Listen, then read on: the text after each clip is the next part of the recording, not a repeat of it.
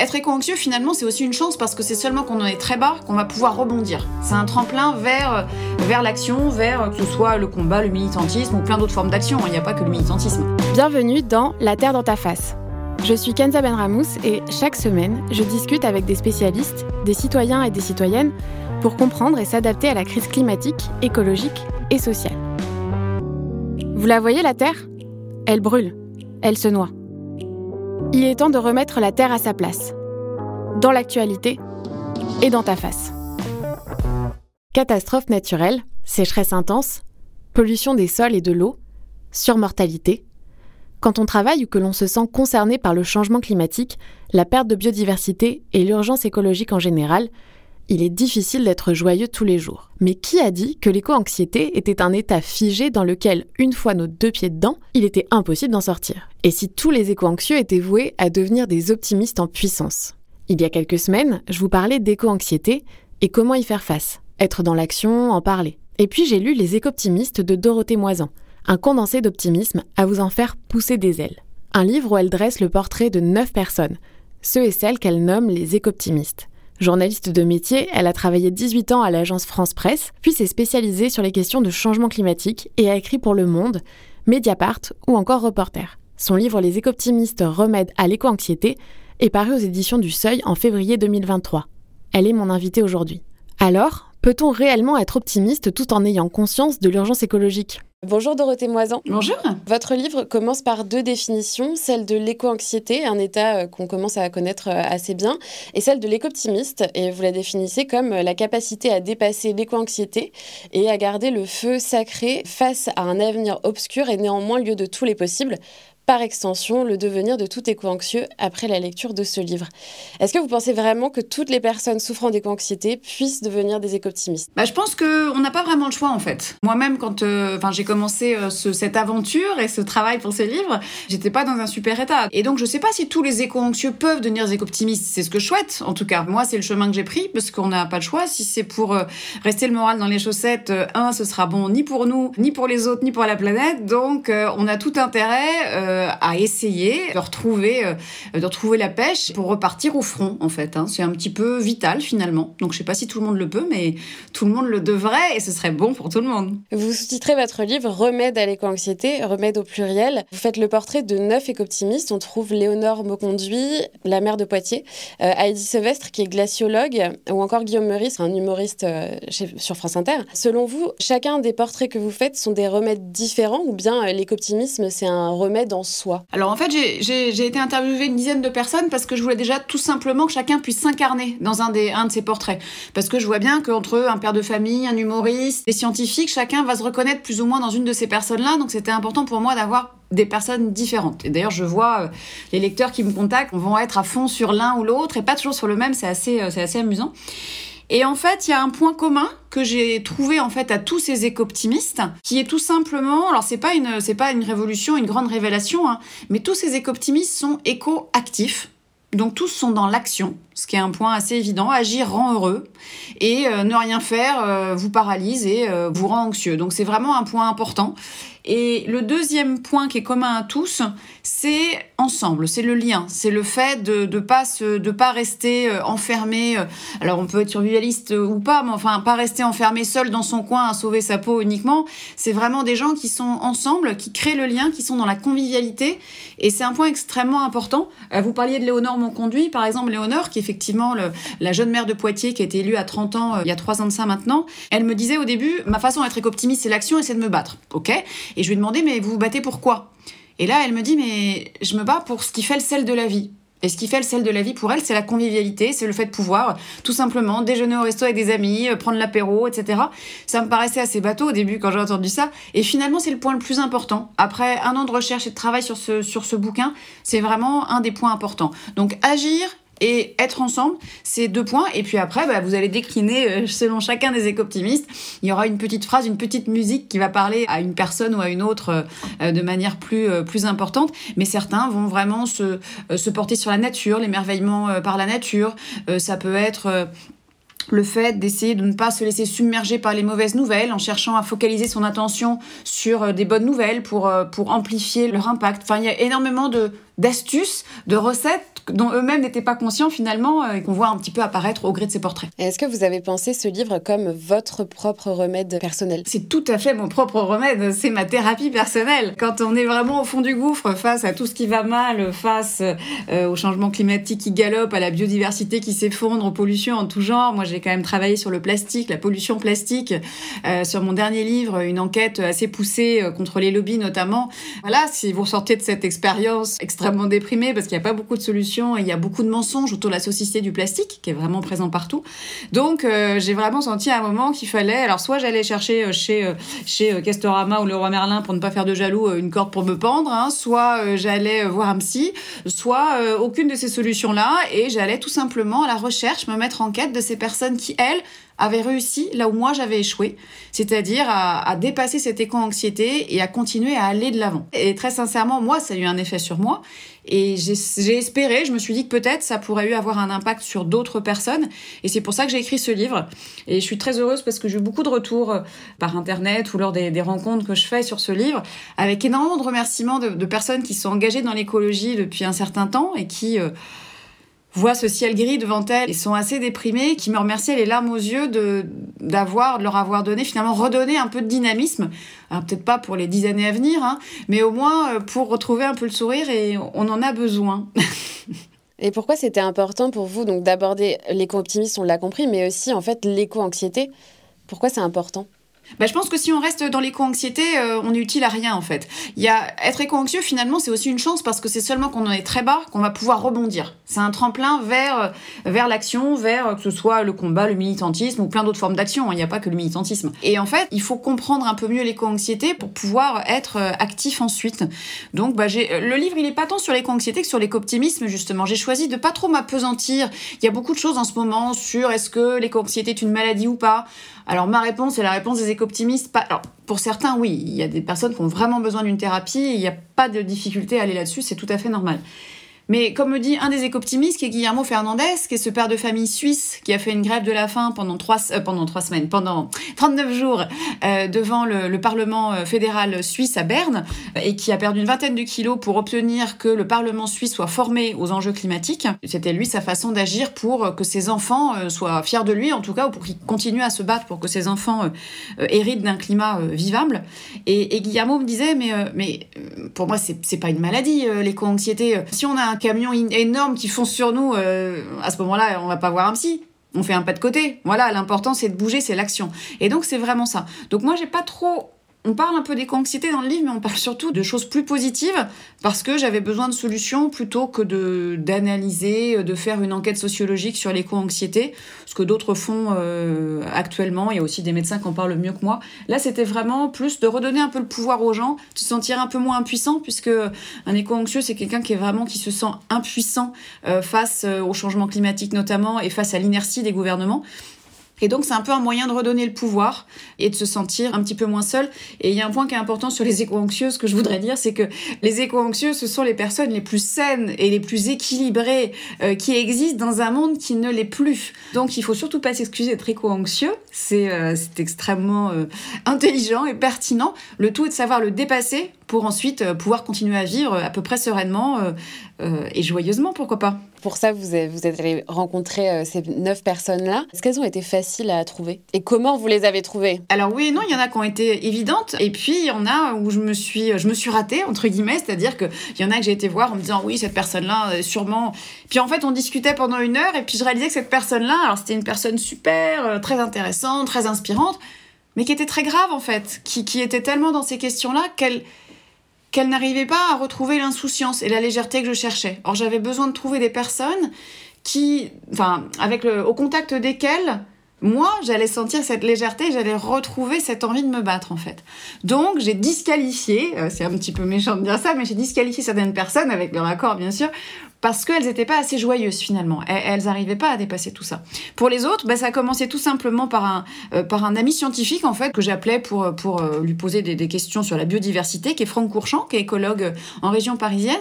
Et puis d'un coup, je lui parle de mon projet, et puis en lui parlant, mais je réalise que il est un éco-optimiste en fait. Intrigué, je lui demande mais mais Franck, mais euh, est-ce que euh, toi, qui est quand même confronté à la sixième extinction des espèces, qui apprend quand même que des mauvaises nouvelles, est-ce que parfois tu t'amuses? Et sa réponse, ça a été Ah, mais moi, mais je m'amuse, mais 95% du temps.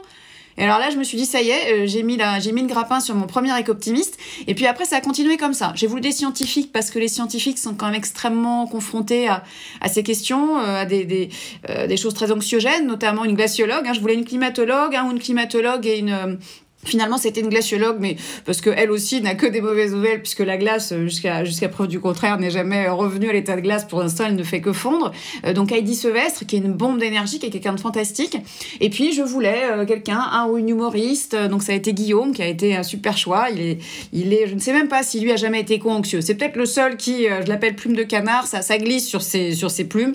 Et il arrive à avoir cette pêche d'enfer qui est, qui est extrêmement nécessaire. Je voulais des jeunes, des vieux, des hommes, des femmes donc je voulais vraiment avoir des portraits assez larges. Il y a une jeune militante climat qui est euh, Louise euh, Gilles Clément, qui est un, jardinier paysagiste connu à l'international. Corentin de Châtel-Perron, qui est un ingénieur, mais attention, pas un ingénieur à Elon Musk euh, qui va rêver d'aller sur Mars. Hein. Un, vrai ingénieur ingénieux qui va plutôt essayer de développer des low-tech, c'est-à-dire ces, technologies simples et durables qui vont nous permettre de, tout simplement de continuer à vivre dans un monde dégradé, mais de manière quand même assez plaisante. Voilà, donc j'ai essayé un peu tous azimuts pour que chacun euh, trouve son éco-optimiste à lui et sa petite musique qui va l'aider à, qui va l'aider à avancer. Derrière tous ces portraits, en fait, il y a un questionnement plus profond sur nos modes de vie et notamment sur la sortie du capitalisme. Pourquoi doit-on sortir du capitalisme selon vous euh, pour euh, un monde vivable? Ouais, Ça, c'est assez simple finalement comme question. J'ai pas cherché des anticapitalistes, mais il se trouve que les éco-optimistes, les personnes. Alors moi, je voulais pas des gens éco-optimistes. Pour moi, c'est pas l'optimisme BA. Ça veut dire des gens qui se disent on ferme le robinet et ça y est, on est sauvé, euh, ou qui vous disent bah, ça y est, on va mettre des miroirs dans, le dans le ciel, dans le dans l'espace et qui vont réverbérer les, rayons du soleil et ça y est, on est sauvé. Donc on n'est pas sur des technosolutionnistes, on n'est pas sur des gens ou des nihilistes qui vont vous dire oh là là, moi bah ça y est, c'est foutu, donc de toute façon, je peux prendre trois steaks et rouler en 4x4, c'est terminé, donc autant que j'en profite.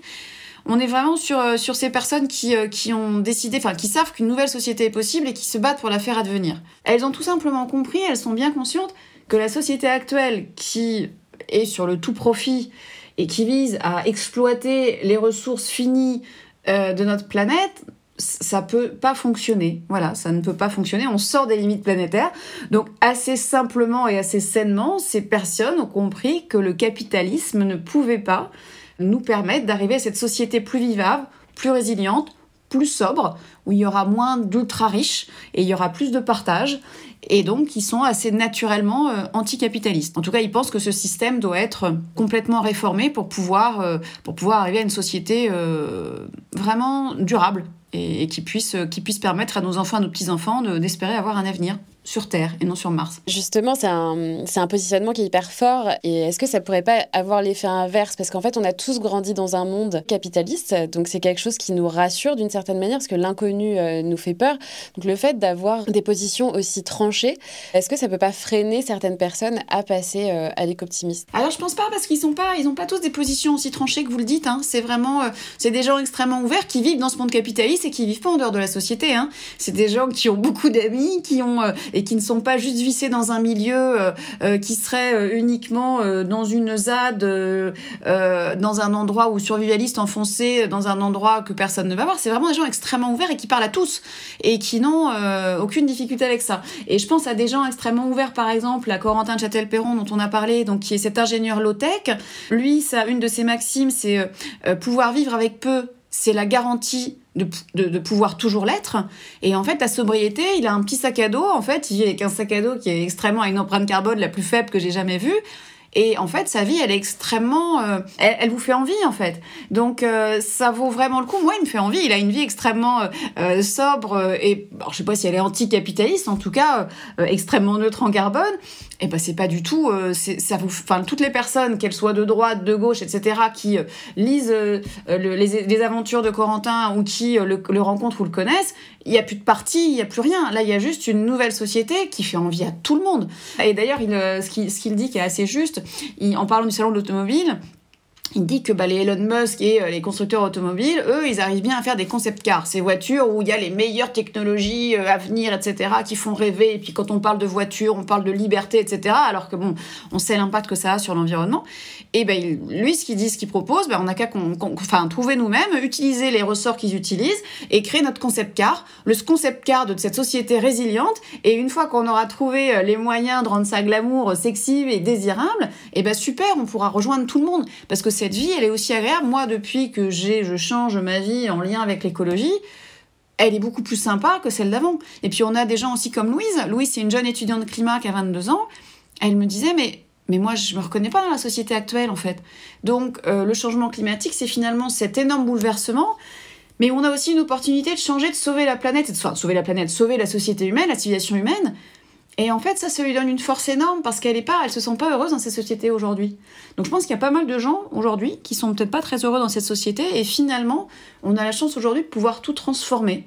Sauf qu'il va falloir peut-être arrêter le chacun pour soi et euh, ouvrir un petit peu les yeux euh, sur euh, ce dont on a besoin et ce dont on n'a plus besoin en fait pour pouvoir créer cette société extrêmement, ouais, extrêmement désirable. Enfin, moi, j'ai pas l'impression, euh, depuis que, que je parle avec ces éco-optimistes, que le monde s'est réduit. Au contraire, le monde s'est élargi. Et donc, on est dans une égalité, mais radicalité plutôt euh, joyeuse, quoi. Plutôt heureuse. Est-ce que vous, vous vous considérez comme une éco-optimiste? Alors moi ce que je dis, je suis la dixième, hein, donc la dixième ça veut dire non pas l'ultra éco-optimiste, mais l'éco-optimiste en devenir. Je me laisse encore de la marge, hein, c'est pas encore gagné, il y a encore beaucoup de moments euh, où je suis, euh, où j'ai des coups au moral. Mais euh, ce que j'ai appris aussi, c'est que les éco-optimistes, c'est pas des gens qui sont à 100% tout le temps, hein, ou à 1000% tout le temps. Heureusement, enfin des personnes qui se rendraient pas compte de la situation actuelle et qui jamais ne déprimeraient, on aura un coup de mou c'est qu'ils auraient rien compris en fait. Hein.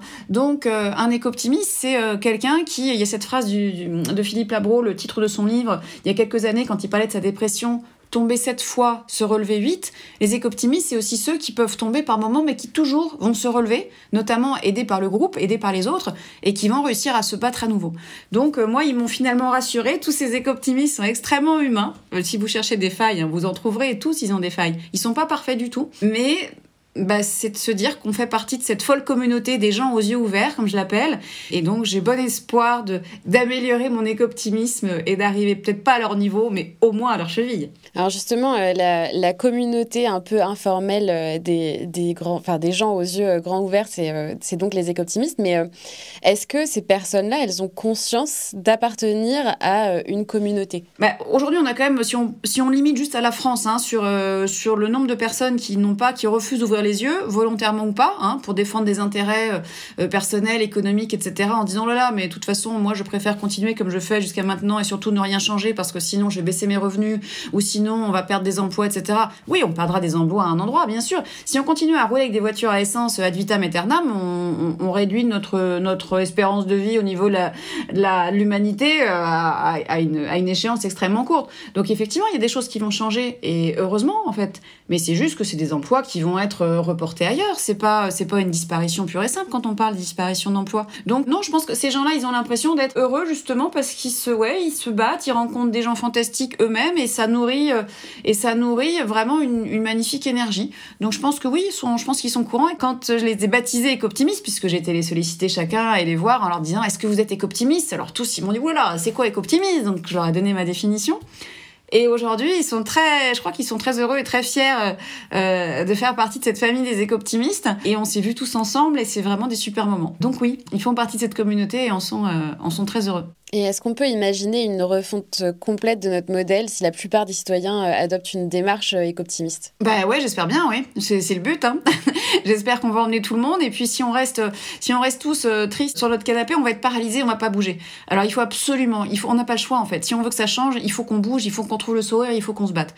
Donc oui, j'espère qu'on va retrouver cette énergie-là. Encore une fois, pas tout le temps. Il y a des moments, où on aura des petits moments de mou, mais il faut absolument qu'on la retrouve pour construire cette société-là. Elle se construit déjà autour de nous. Il n'y a pas que il faut pas regarder que ce que le gouvernement ne fait pas, parce que c'est beaucoup ce qui se passe en ce moment, que ce soit sur les pesticides, que ce soit sur le climat, que ce soit en faire des conventions citoyennes pour le climat et ne pas les écouter, etc. Donc tout ça, c'est ce qu'on ne fait pas. Mais si vous regardez autour de vous, il y a énormément de choses qui changent, que ce soit dans nos collectivités, au niveau régional. Il y a énormément d'entreprises, de, de, citoyens, collectivités qui sont en train de changer des choses et de mettre des choses en, en place pour que ça bouge. Donc effectivement, regardons un petit peu aux bons endroits et participons avec eux ou initions nous-mêmes des choses. Les soulèvements de la terre aujourd'hui euh, qui sont menacés d'interdiction par le gouvernement, euh, bah, cette décision a au contraire démultiplié le mouvement en fait.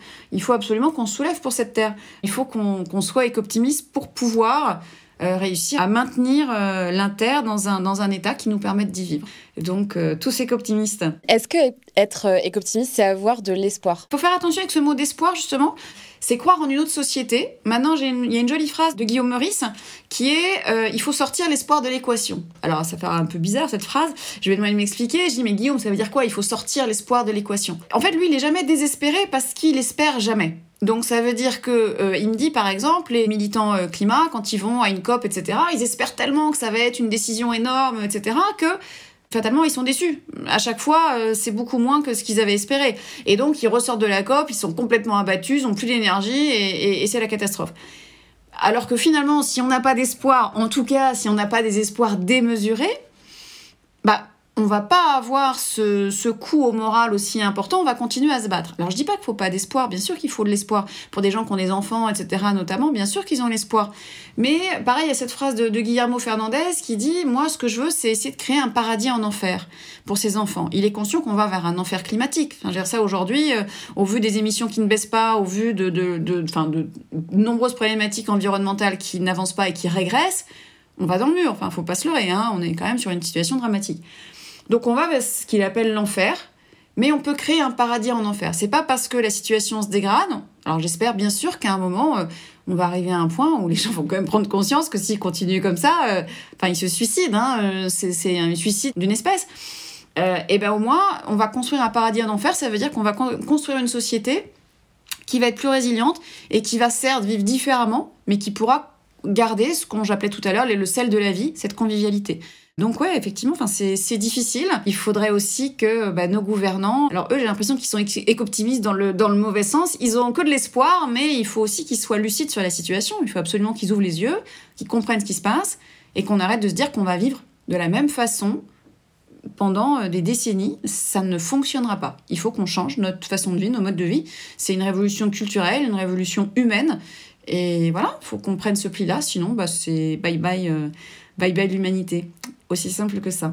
Bah, c'est peut-être plusieurs stades aussi, c'est-à-dire que peut-être avoir de l'espoir à un moment pour passer vraiment à l'éco-optimisme et se dire je rabaisse mes espérances. À la fois, il faut de l'espoir, mais il y a des moments où on n'a pas beaucoup de choses qui nous donnent de l'espoir en ce moment. Hein. Il y a cette phrase qui revient tout le temps dans tous les éco-optimistes, c'est point besoin d'espérer pour entreprendre, ni de réussir pour persévérer.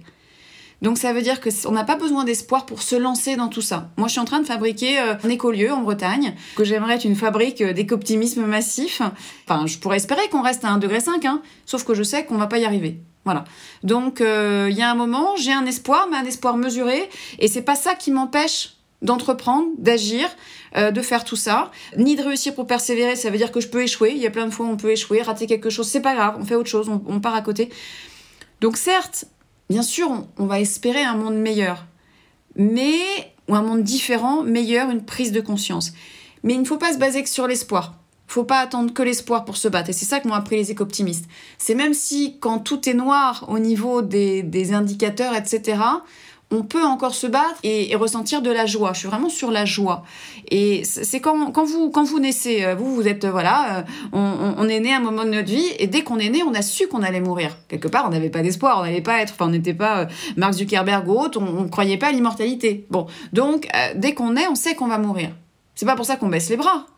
Il y a effectivement une fin qui est indiquée quelque part. On ne sait pas quand, on ne sait pas comment. Mais c'est pas à partir du moment où on réalise enfin qu'on va mourir qu'on laisse tout tomber en fait. Au contraire, on en profite à fond pour vivre une vie la plus, euh, la plus euh, joyeuse, la plus fière possible, la plus, euh, euh, la plus pleine possible. Donc aujourd'hui, c'est ça. Et moi, je vois un petit peu ça, l'humanité comme ça. Effectivement, on a une fin annoncée, qu'on a précipitée, qui va arriver plus vite que prévu. Maintenant, je ne sais pas du tout à quelle date elle arrivera hein, et comment elle arrivera précisément. Mais à nous de nous battre pour, pour avoir une vie ou une civilisation la plus joyeuse possible et la plus, la plus résiliente possible. Donc non, j'ai pas un espoir démesuré. Non, non, clairement. mais ça m'empêche pas de me battre et d'être éco-optimiste et euh, heureuse, pas tout le temps, mais le plus possible. J'ai une dernière question pour vous. Quelle serait, selon vous, la première mesure à mettre en place pour faire face à l'urgence écologique, s'il n'y en avait qu'une à choisir? Révolutionner les transports. Donc révolutionner les transports, ça veut dire euh, aller sur les mobilités douces et vraiment euh, désapprendre la voiture. Parce qu'on parle beaucoup du fait qu'on passe à l'électricité. Effectivement, on passe sur un mix énergétique qui va être sur un mix électrique qui passe de plus en plus au renouvelable. Ok. Mais ça, c'est le mix électrique. Or, nos voitures aujourd'hui ne sont pas à l'électricité, sont à l'essence. Partout dans le monde, hein, même si ça progresse petit à petit, on sait avec les limites qu'il y aura sur les batteries, etc. Les, les, voitures électriques sont plus lourdes, donc auront plus d'usure des pneus, donc plus de pollution plastique. Donc bref, c'est... Il faut qu'on désapprenne ce mode de transport euh, qui est extrêmement nocif à la planète, à notre propre santé. Et donc, révolutionner les mobilités, peut-être c'est une des choses les plus difficiles et une des plus importantes. Donc ça, c'est et ça, c'est vraiment réinventer un monde parce que ça veut dire se déplacer différemment et ça, ça changera toute notre façon de vivre en fait. Donc euh, s'il y en avait qu'une, je crois que ce serait celle-là. Merci à Dorothée Moisan pour son temps et à vous de nous avoir écoutés. Retrouvez-moi tous les jeudis pour un nouvel épisode. Et si vous avez aimé ce podcast, dites-le nous. Vous pouvez nous laisser des étoiles sur les plateformes de podcast et nous suivre sur les réseaux at alvéole-du-bas création. À jeudi prochain! Ce podcast est produit par le studio nantais Alvéole Création. Il est écrit et animé par moi, Kenza Benramous. Pensé et produit avec Marine Roguillerme, également au montage, mixé par Pierre Yvalin au studio Alvéole.